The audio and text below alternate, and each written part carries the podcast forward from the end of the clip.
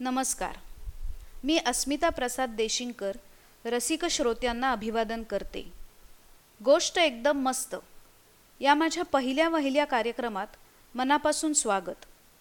नावात काय असतं? हे जरी खरं असलं तरी कार्यक्रमाच्या नावातच अर्थ सांगितला आहे. आपल्या मराठीत अशा अगणित मस्त गोष्टी आहेत ज्या कालातीत आहेत. वपू काळे पु ल देशपांडे वि स खांडेकर यासारख्या असंख्य दिग्गजांनी लिहिलेली पुस्तकं वाचत मोठ्या झालेल्या आमच्या पिढीला गोष्टींचं किती अप्रूप वाटतं? याच गोष्टी पुन्हा ऐकायला मिळाव्यात म्हणून हा छोटासा प्रयत्न. इंग्रजी शाळेत जाणारी आणि हॅरी पॉटर विम्पी किड्स यासारखी पुस्तकं वाचणारी नवीन मराठी पिढी मराठी पुस्तकं कदाचित वाचणार नाहीत पण ऐकतील नक्कीच. न जाणो त्यातूनच एखाद्याला मराठीची गोडी लागेल. असो. तर कार्यक्रमाचा उद्देश साधा आणि सरळ. मराठी गोष्टी ऐकाव्यात. ज्यांना सहज जमतंय त्यांनी सहज ऐकाव्यात. ज्यांना जमत नाही त्यांनी प्रयत्नपूर्वक ऐकाव्यात. पुढच्या काही भागांमध्ये आपण वपू काळे यांच्या गोष्टी ऐकणार आहोत. व पू काळे अर्थात वसंत पुरुषोत्तम काळे. यांच्याबद्दल जी ठराविक माहिती उपलब्ध आहे ती मी पुन्हा सांगण्याची तशी गरज मला वाटत नाही. पेशानं वास्तुविशारद किंवा आर्किटेक्ट म्हणू. त्यांचा परिस्थितीकडे पाहण्याचा दृष्टिकोन केवळ विलक्षण. या कथांचा काळ आत्तापेक्षा फार जुना आहे. पार्श्वभूमी पुष्कळ निराळी आहे. तरीही आशय आजही ताजा टवटवीत आहे. सरळ मनाला भिडणारा आहे. काही क्षणी अंतर्मुख करणारा सुद्धा आहे. माणसाच्या मनाचे अनेक पैलू अगदी खुबीनं उलगडून दाखवलेले या कथांमध्ये पाहायला मिळतात. लहानपणी कथा वाचताना समजलेले वपू आणि त्याच कथा आज वाचताना कळलेले वपू यामध्ये अंतर निश्चितच आहे. मध्ये गेलेल्या वेळेचा तो परिणाम असावा. एक मात्र नक्की ते नेहमीच जवळचे वाटले. माझ्याप्रमाणेच तुम्हालाही या कथांमधून वपू भेटावेत कळावेत आणि आवडावेत. असं मला मनापासून वाटतं. दोस्त या कथासंग्रहातील गोष्टी आता आपण ऐकणार आहोत. तर करूया सुरुवात. स्पर्शज्ञान मागच्या दाराला कडी लावली का रे? हो. केसातून शेवटचा कंगवा फिरवीत मी म्हणालो. चला आटपा आटपा लिमयांची मंडळी रस्त्यावर येऊन उभी राहिली आहेत केव्हाची? आईचा सूर या वाक्याला थोडा वरचा लागला. आता आटपणं भाग होतं. मी मग पुढच्या खोलीत आलो. पायात चपला सरकवल्या. आई पण लगबगीनं बाहेर आली.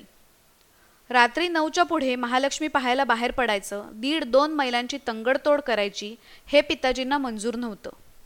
इतकंच नव्हे तर साडे अकरा बाराच्या दरम्यान परतणाऱ्या मंडळींनी केलेली झोपमोड पण त्यांना पसंत नव्हती. त्यावर उपाय बाहेरून कुलूप लावणे एवढाच होता.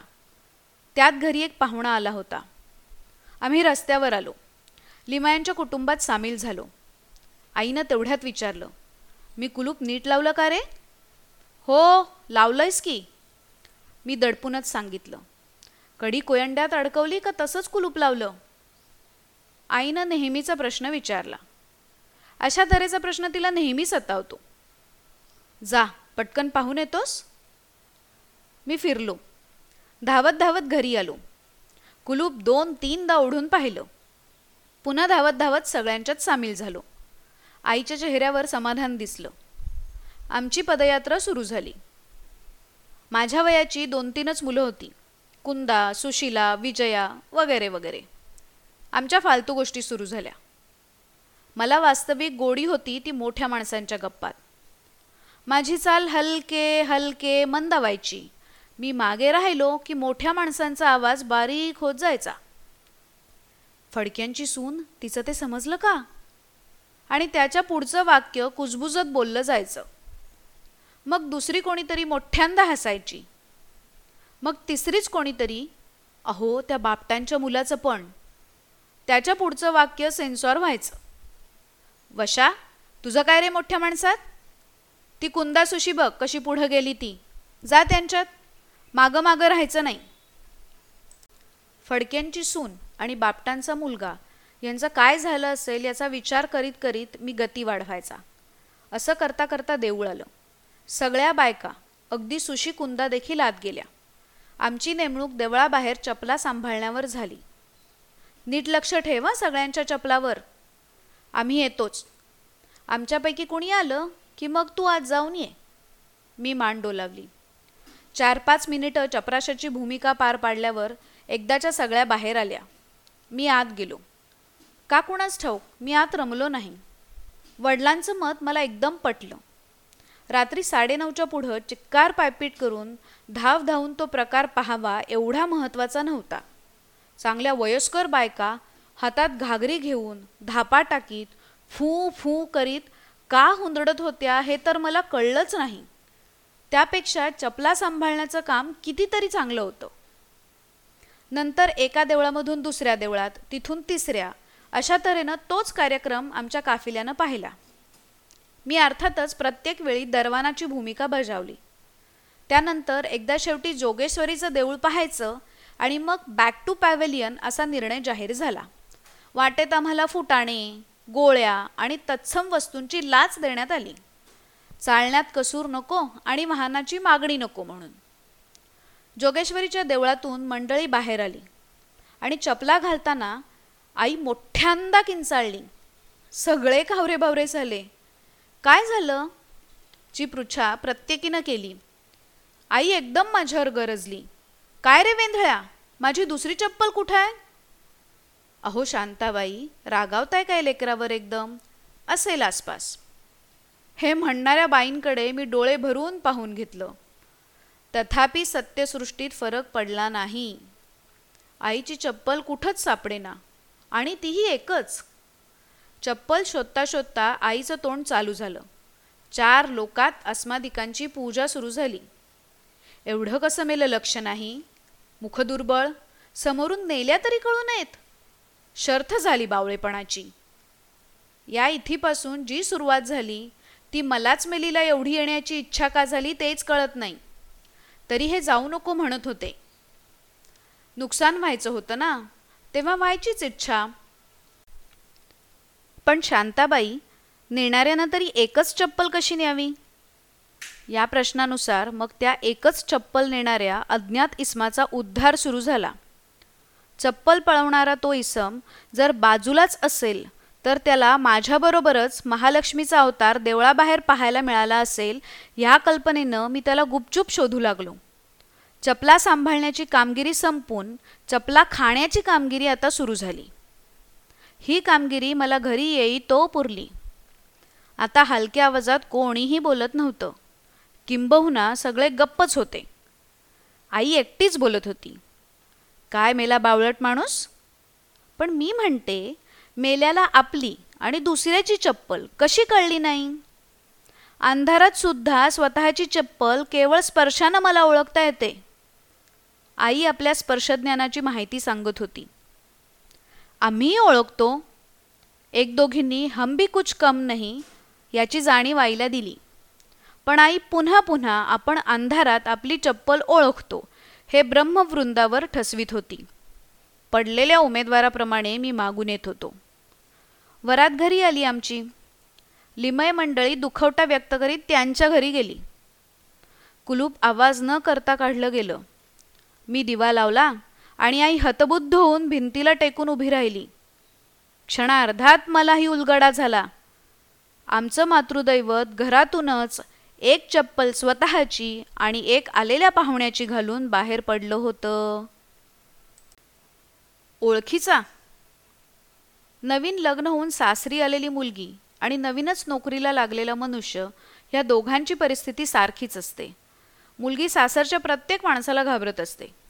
पाच वर्षाच्या दिराची सुद्धा तिला जशी भीती वाटत असते तद्वतच नवीन नोकरीला लागलेला मनुष्य साध्या पट्टेवाल्याला सुद्धा भिवून असतो. आणि त्यातल्या त्यात माझ्यासारख्या मूळत भित्रा असणाऱ्या माणसाची पंचायत तर विचारायलाच नको. मी पण तस्साच गोंधळून गेलो. पृथ्वीचा प्रलय काळ उद्यावरच आला असल्यासारखे सर्वांचे चौकोनी चेहरे आणि खाली गेलेला माना पाहून मला वांद्र्याच्या खाटीक खाण्यातील मेंढ्यांची आठवण झाली.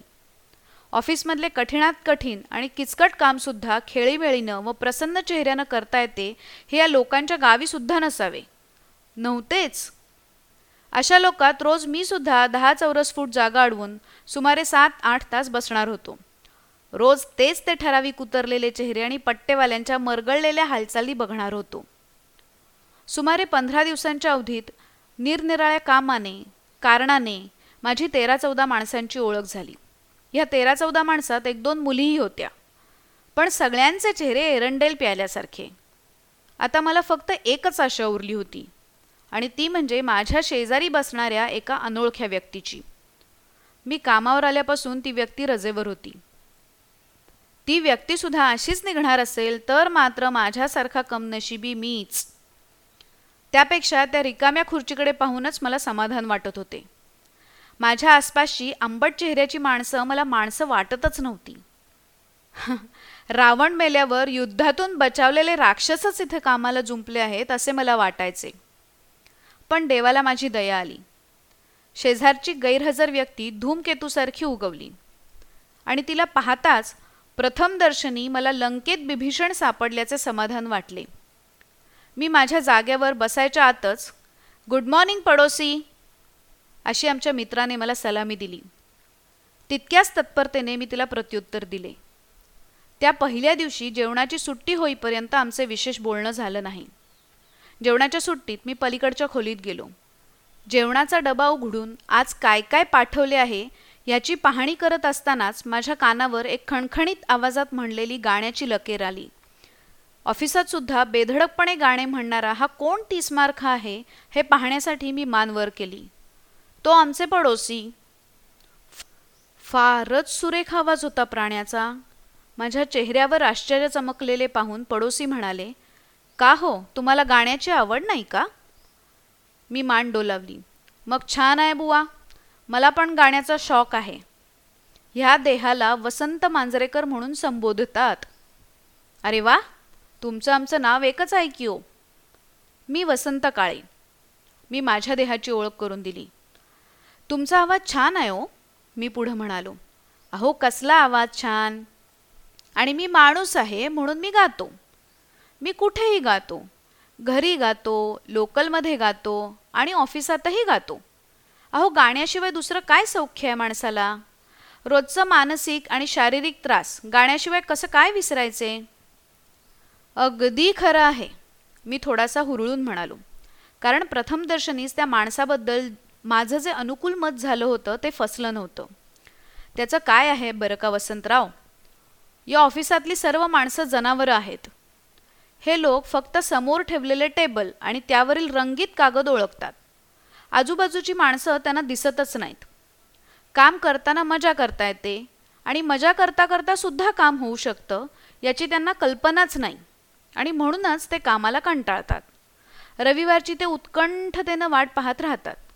शनिवारची अर्धी सुट्टी मिळतात स्वर्गाचं राज्य मिळाल्याचा आनंद त्यांना होतो. आणि जर का शनिवारी जास्त काम पडलं त्याचा राग घरी जाऊन बायकोवर काढतात. म्हणून म्हणालो जनावर आहेत सगळी. खरोखरच त्याचा आवाज फारच सुंदर होता. मी त्याला पुन्हा विचारलं तुम्ही गाणं कुठे शिकला का नाहीत? एक उत्कृष्ट कलाकार झाला असतात. त्याच्यावर नुसतंच हम्म करून तो पुढे म्हणाला अहो कसली कला आणि कसला कलावंत. आम्हाला हजार उद्योग करायचे असतात. आम्हा लोकांना अर्धी कोंबडी अंडे उबवायला हवी असते आणि त्याचवेळी अर्धी कोंबडी मस्तपैकी खायला हवी असते. तेव्हा सगळ्याच गोष्टी कशा काय जमणार? मी आयुष्याकडं फार वरवर दृष्टिकोनातनं पाहतो. कोणतीच गोष्ट मी मनाला लावून घेत नाही. आणि कोणतीच गोष्ट मनावर पण घेत नाही. मौज म्हणून चार लोक पत्ते कसे खेळत असतात? डाव जिंकल्याचा विशेष आनंद नाही आणि हारल्याचा विशेष खेदही नाही. त्याचप्रमाणे अगदी मी आयुष्य खेळत आहे. खेळण्याचा कंटाळा आल्याबरोबर त्यांचा डाव जसा थांबतो तद्वत माझाही डाव मी आपण होऊन बंद करीन. एकंदरीत माझ्या या मित्राची मतं आणि विचार फारच अफाट होते. आयुष्याकडे अगदी निराळ्या दृष्टिकोनाने बघणारा मनुष्य मला सापडला होता. आमच्या गाठीभेटी रोज घडू लागल्या. मित्रत्वाची गुंफण गुंतत होती. रोज त्याच्या अफाट स्वभावाचा नवीन पैलू माझ्या दृष्टोत्पत्तीस पडत होता. एवढ्या अल्पकाळात जडलेली आमची मैत्री इतरे जणांना खुपू लागली. आमच्या दोघांपलीकडे बसणारा एक गृहस्थ मात्र हळूहळू आमच्यात रुळू लागला. एके दिवशी तो गृहस्थ कुठे दिसला नाही. तेव्हा मी वसंताला म्हणालो काय रे वशा हा प्राणी आज कसा उगवला नाही? अरे ह्या सर्व लोकांपैकीच तो एक. आपल्यात जरा जरा मिसळतो इतकंच. खेळीमेळेनं आयुष्य जगायचं हे या लोकांना माहीत नसल्यामुळं आपल्याला काहीतरी होत आहे अशी यांची भावना झालेली असते. मग त्या भावनेनं ते आजारी पडतात. डॉक्टरनं vitamins B complex deficiency calcium असे मोठमोठाले शब्द ऐकून सहा इंजेक्शन्सचा कोर्स दिला म्हणजे हे टुणटुणीत होतात. व मग डॉक्टरी ज्ञानाचं कौतुक करीत एक दिवस पुन्हा ऑफिसात येतात. नेहमीप्रमाणेच इतरांपेक्षा निराळ्या धर्तीचं उत्तर वसंतकडून आल्याचं मला समाधान वाटलं. आणि मग मी असं ठरवूनच टाकलं की रोज नवीन नवीन विषय काढून आपण त्यावरची वसंतची मतं ऐकायची. पण दुसरेच दिवशी एक दारुण घटना घडली. आमचा तो आजारी पडलेला गृहस्थ वारल्याचे वृत्त ऑफिसमध्ये येऊन धडकले. लगेच ऑफिसला अर्धा दिवस सुट्टी असल्याचं जाहीर करण्यात आलं. त्या गृहस्थाचा आणि माझा जरी फारसा परिचय किंवा संभाषण घडलं नव्हतं तरी ती बातमी ऐकताच माझं मस्तक सुन्न झालं. कितीतरी वेळ त्याच्या त्या रिकाम्या खुर्चीकडंच मी वेड्यासारखा पाहत बसलो. मी वसंतकडं पाहिलं. विषादाची छटा त्याच्या डोळ्यात काहीच क्षण चमकून गेली आणि पुन्हा त्याचा चेहरा पूर्ववत झाला. त्याच्या या वृत्तीचा मनातून निषेध करीत मी त्याच्याजवळ हळहळ व्यक्त केली. त्याच्यावर नेहमीच हास्य करीत तो म्हणाला अरे एखादा मनुष्य मेला ह्यात अपघात कसला आलाय? आपण सगळे जगत आहोत हाच अपघात आहे. मरणं हा अपघात नसून जगणं हाच अपघात आहे. आज तो मेला उद्या तुम्हीही मराल. पुन्हा मला अर्धा दिवस सुट्टी मिळेल. परवा मी मरेन. त्यात काय आहे विशेष? रोज सकाळी उठताना मी विचार करत उठतो अरे अजून कसे काय आपण मेलो नाही बुवा? तेव्हा दोस्त इतका हळवा आणि भावनाप्रधान राहू नकोस. असा जर राहिलास तर आयुष्यात निभाव लागणं मुश्किल होईल. माझ्यासारखी दृष्टी ठेव. अरे बाबा दो दिन की जिंदगी है दो दिन का मेला. त्याचा इतका कठोर स्वभाव मला आवडला नाही. पण मी तो बोललेल्या विचारावर विचार करू लागलो तेव्हा माझ्या मनात आलं खरंच हा म्हणतो ते काय खोटं आहे? उद्या मी मरेन. ऑफिसला अशीच सुट्टी मिळेल.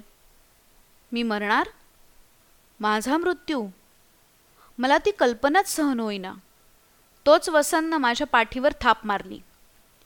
दोस्त विचार करू नकोस उगीच उद्या तू नक्कीच मरत नाहीस.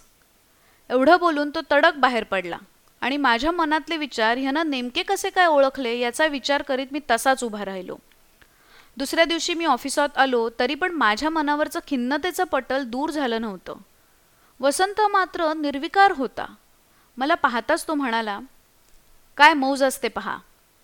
मला काल लवकर जायचंच होतं आणि त्यासाठी कसं काय लवकर पळावं याचा मी विचारच करीत होतो. आणि अचानक सुट्टी मिळाली. देवा थोर तुझे उपकार. का? एवढं काय काम होतं? इच्छा नसताना मी प्रश्न केला. अरे त्या देशपांड्यांच्या लिलीला भेटायला जायचं होतं माहीमला. मी एकदम म्हणालो. अरे हो परवाच ती मला भेटली होती. ती तुला ओळखते हे ऐकून मला खूप आश्चर्य वाटलं. तिने पण मला तुझ्याविषयी विचारलं. मी तिला सांगितलं की मी त्या प्राण्याला चांगलाच ओळखतो. माझं शेवटचं वाक्य ऐकताच वसंतची चर्या बदलली. काहीतरी नवीन विचार ऐकायला मिळणार म्हणून मला बरं वाटलं. तू त्या लिलीला सांगितलेस की तू मला चांगलाच ओळखतोस. पण खरं सांग पाहू तू मला किती ओळखलं आहेस मी ऑफिसातही गातो कोणतीही गोष्ट मनावर घेत नाही कोणाची पर्वा करीत नाही आणि माझी थोडीशी अफाट मतं आहेत. यापेक्षा अधिक काय माहिती आहे तुला? कशावरून अशी वेळ येणार नाही त्यावेळी मला गाणं सुचणारच नाही. कशावरून माझ्या मनात खोलवर एखादी गोष्ट जखम करणार नाही? किंवा कशावरून माझी अफाट मदं बदलणार नाहीत? बाबा रे जन्म एकत्र काढले तरी माणसाच्या मनाचा अथवा त्याच्या स्वभावाचा पत्ता लागत नसतो. मी गप्प बसलो. दुपारच्या जेवणाच्या सुट्टीत पुन्हा तोच विषय निघाला. वसंत म्हणाला तूच असं समजतोस असं नाही. सगळेच लोक तसं समजतात. पण माझ्याबद्दल विचारशील तर मी असंच सांगेन की मला जो माणूस अगदी जवळातला जवळ आहे त्याच्या स्वभावाबद्दल सुद्धा मी ग्वाही देऊ शकणार नाही. आता माझ्या हातातला हा पेरूच पहा. याचे गुणधर्म मला जेवढे माहीत आहेत तेवढेही एखाद्या व्यक्तीचे माहीत नाहीत. हा पेरू कच्चा असताना कसा लागतो? पिकल्यावर कसा लागेल? दातात याची बी अडकली तर कसा त्रास होतो? हे सर्व मला माहीत आहे. याचे हे गुणधर्म कोणत्याही परिस्थितीत कायम राहणारे आहेत. पण मनुष्य स्वभावाचं तसं नाही. अमुक एखाद्या काल्पनिक परिस्थितीत आपण जिला पूर्ण ओळखतो अशी व्यक्ती अशा तऱ्हेचे उद्गार काढील किंवा अमुक तऱ्हेनेच त्या परिस्थितीला तोंड देईल अशी कल्पना आपण त्या व्यक्तीबद्दल करतो. आणि ती व्यक्ती निराळच काहीतरी वागते किंवा बोलते. आणि आपण म्हणतो मला कल्पना नव्हती तो असं काहीतरी करेल याची. असेच काही दिवस गेले. वसंत अलीकडं खूपच निराळा वागत होता. त्याची खेळकर विनोदी वृत्ती कोटच्या कुठे लुप्त झाली होती आणि तो काहीतरी खोल विचारात गढला असल्याचं चित्र दिसत होतं. पण मी त्याला त्याच्या अस्वस्थतेबद्दल हटकलं नाही. हा प्राणी इतका गंभीरही होऊ शकतो याचं मला नवल वाटत होतं. आणि त्याला अशा काहीशा विमनस्क मनस्थितीत पाहून नकळत मीही विमनस्क झालो होतो. आणि एक दिवस वसंत ऑफिसला आला नाही. एक दोघांजवळ मी त्याच्याबद्दल चौकशी केली. तेव्हा त्यांनी माझ्याकडं अशा नजरेनं पाहिलं की जणू काय वसंतची सर्व माहिती जाणणारा मीच एकमेव. मग मी गप्प बसलो. पण दुसऱ्या दिवशी तो आला नाही. तेव्हा मला राहावे ना मी पुन्हा चौकशीला आरंभ केला. पण प्रत्यक्ष माझ्याशी न बोलता त्या लोकांनी आपापसातच बोलायला सुरुवात केली. काय गणपतराव बातमी कळली ना? त्या मांजरेकर साहेबांनी शेवटी दीड दोन हजाराला ऑफिसला टांग मारली. अरे साला त्याच्यामंदी वंडरफुल काय बी नाही आम्ही कवाच समजून छान बसले होते की ये आदमी असा मजा करेलच करेल. आमचे घाटपांडे साहेब काय म्हणत आहेत? हेडक्लार्कच्या सलगीतल्या कारकुनाने हेडक्लार्क भाटपांड्यांना विचारले. पण घाटपांडे गप्प बसले. आणि मी ओळखले की खरा प्रकार घाटपांड्यांना माहीत असावा. पण हेडक्लार्कशी गप्पा मारण्याचं धाडस करण्यासाठी मला त्या ऑफिसात आणखी काही दिवस घालवणे प्राप्त होते. हळूहळू मला सर्व प्रकार समजला. सुमारे पंधराशे रुपयांची अफरातफर केल्याचा आरोप वसंतवर आला होता व तो पोलिसांच्या ताब्यात होता. डोकं दुखत असल्याचं निमित्त करून मी ऑफिस सोडलं आणि एका पोलीस अधिकाऱ्याची ओळख काढून वसंतला भेटायला गेलो. पोलीसच्या ताब्यात असताना सुद्धा वसंत मनमोकळेपणाने गात होता. पोलीस त्याच्याकडे काय निर्ढावलेला बदमाश आहे? अशा अर्थाने पाहत होते. गजातून हात बाहेर काढून माझा हात दाबीत वसंत म्हणाला मला वाटलंच तू येशील म्हणून. वसंत मी जामीन मिळवतोय. मामुली रकमेची बाब आहे. मला जामीन नकोय. वसंत शांत होता. मी मात्र माझ्यावरच आरोप लागल्यासारखा गंभीर झालो होतो. वसंत इकडच्या तिकडच्या गप्पा मारण्यातच रंगला होता. स्वतःबद्दल तो काहीच बोलत नव्हता. मुलाखतीची वेळ संपत आली तरी वसंत स्वतःबद्दल काही सांगत नव्हता. शेवटी मी त्याला अडवलं आणि ऑफिसातली भानगड विचारली. तेव्हा तो खो खो हसत बसला. पण माझा चेहरा पाहून तो थांबला आणि सांगू लागला. खरं म्हणजे ती सगळी चूक घाटपांड्यांची आहे. कुठेतरी हिशोबात चूक झाली किंवा घाटपांड्यांच्या मनात काहीतरी निराळे आले म्हणा. काहीही म्हणा.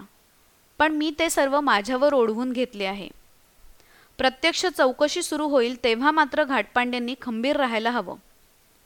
आज त्या सेवानिवृत्त होण्याच्या वयाला आलेल्या माणसाला मन अजून संसार घरदार मुलं बाळं यात गुंतलेलं पाहून माझ्या पोटात कालवा कालव झाली. त्याच क्षणी मनात विचार आला की ह्या माणसाला जगण्यात एवढी मजा वाटत आहे तर त्यालाच जगू दे. संसारातील सौख्याचा आनंद त्याला मनमुराद लुटू दे. बोलून चालून मी सडाफटिंग. ना आगा ना पिछा. कुणी चांगला म्हणल्याचा आनंद नाही वाईट म्हणल्याचा खेद नाही.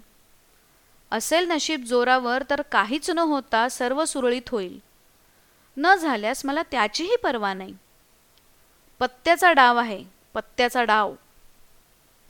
पुन्हा सांगतो इतका हळवा राहू नकोस जीवनात निभाव नाही लागायचा. एक कविता केलेली आहे ऐक.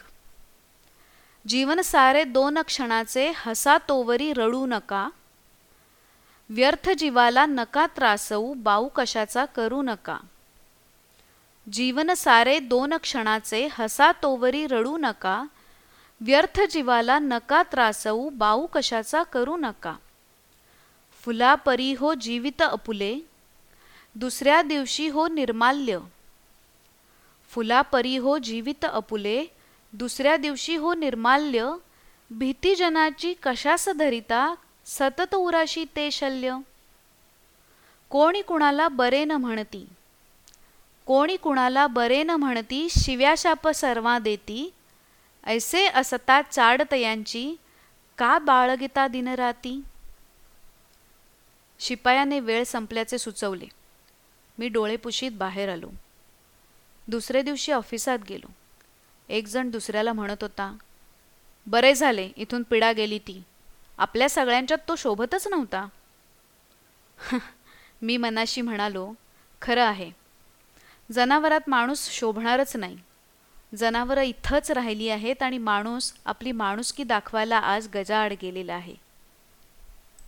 धन्यवाद.